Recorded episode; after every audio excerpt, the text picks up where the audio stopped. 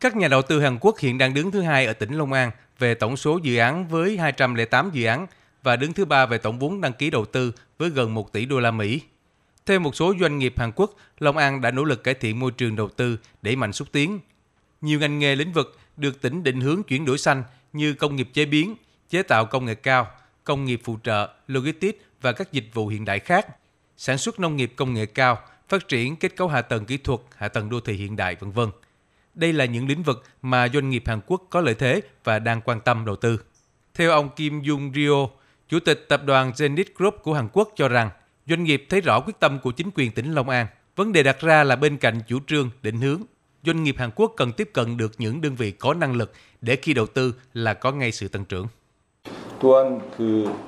Được biết, Long An rất quan tâm đến xúc tiến đầu tư. Việc hợp tác cũng sẽ được triển khai trong những ngày tới. Tuy nhiên, quá trình thực hiện, chúng tôi cũng không thực hiện một mình, mà qua những chuyến tìm hiểu về giao thương, đầu tư như thế này, chúng tôi sẽ được Long An giới thiệu những doanh nghiệp, đối tác có uy tín, có năng lực của địa phương để chúng ta cùng nghiên cứu, triển khai và có những bước phát triển cho tỉnh Long An.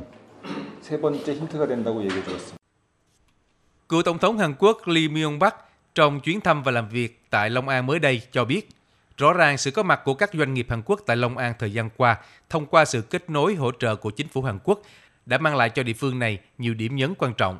Ông Lim Myung Bắc cũng cho rằng, để sớm trở thành trung tâm kinh tế của phía Nam, Long An cần phải có sự tiên phong ở những lĩnh vực kinh tế xanh.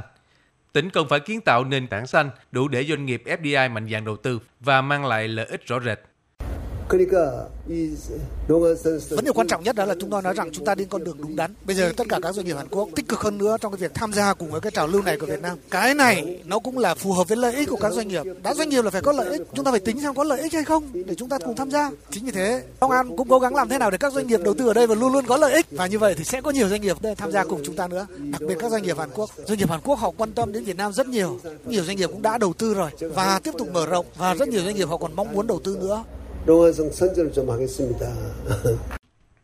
Long An luôn được đánh giá cao về sự tích cực thay đổi, cải tiến các chính sách môi trường đầu tư.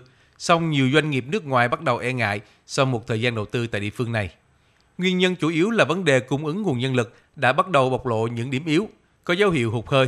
Đơn cử, một số doanh nghiệp Nhật Bản đã đầu tư các thiết bị công nghệ mới đang có nhu cầu nhân lực, có thể sử dụng thông thạo cơ khí, điện, điện tử, tự động hóa và giỏi ngoại ngữ nhưng tại Long An rất thiếu nhân lực như vậy. Hiện tại trong đội ngũ lao động của Long An, lao động thuộc nhóm quản lý lãnh đạo doanh nghiệp chỉ chiếm 0,5% và lao động chuyên môn cao chỉ đạt 3,17%. Đây là hạn chế lớn nhất của Long An hiện nay và sẽ tiếp tục còn khó khăn trong giai đoạn phát triển kinh tế xã hội sắp tới. Theo ông Matsumoto Nobayuki, trưởng đại diện tổ chức xúc tiến thương mại Nhật Bản Jetro tại thành phố Hồ Chí Minh, những năm tới đây, Long An cần chuẩn bị hạ tầng giao thông, nhà ở, y tế cho chuyên gia, người lao động để đón sống đầu tư. Nhất là khi tỉnh phát triển những tổ hợp công nghiệp xanh, thì càng đòi hỏi lượng nhân lực lớn và các dịch vụ tiện ích phục vụ đi kèm.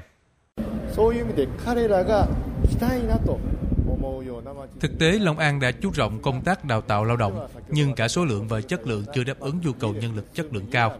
Cần có bác sĩ biết tiếng Anh và ngôn ngữ của nhiều quốc gia khác. Bên cạnh đó, khi lao động trẻ Nhật sang Việt Nam, họ mang cả gia đình sang thì cũng cần có trường học, nhà ở, rồi các tiện ích dịch vụ khác. Theo định hướng của tỉnh Long An, trong 2 năm tới, tỉnh sẽ thu hút thêm nhiều doanh nghiệp nước ngoài về đầu tư.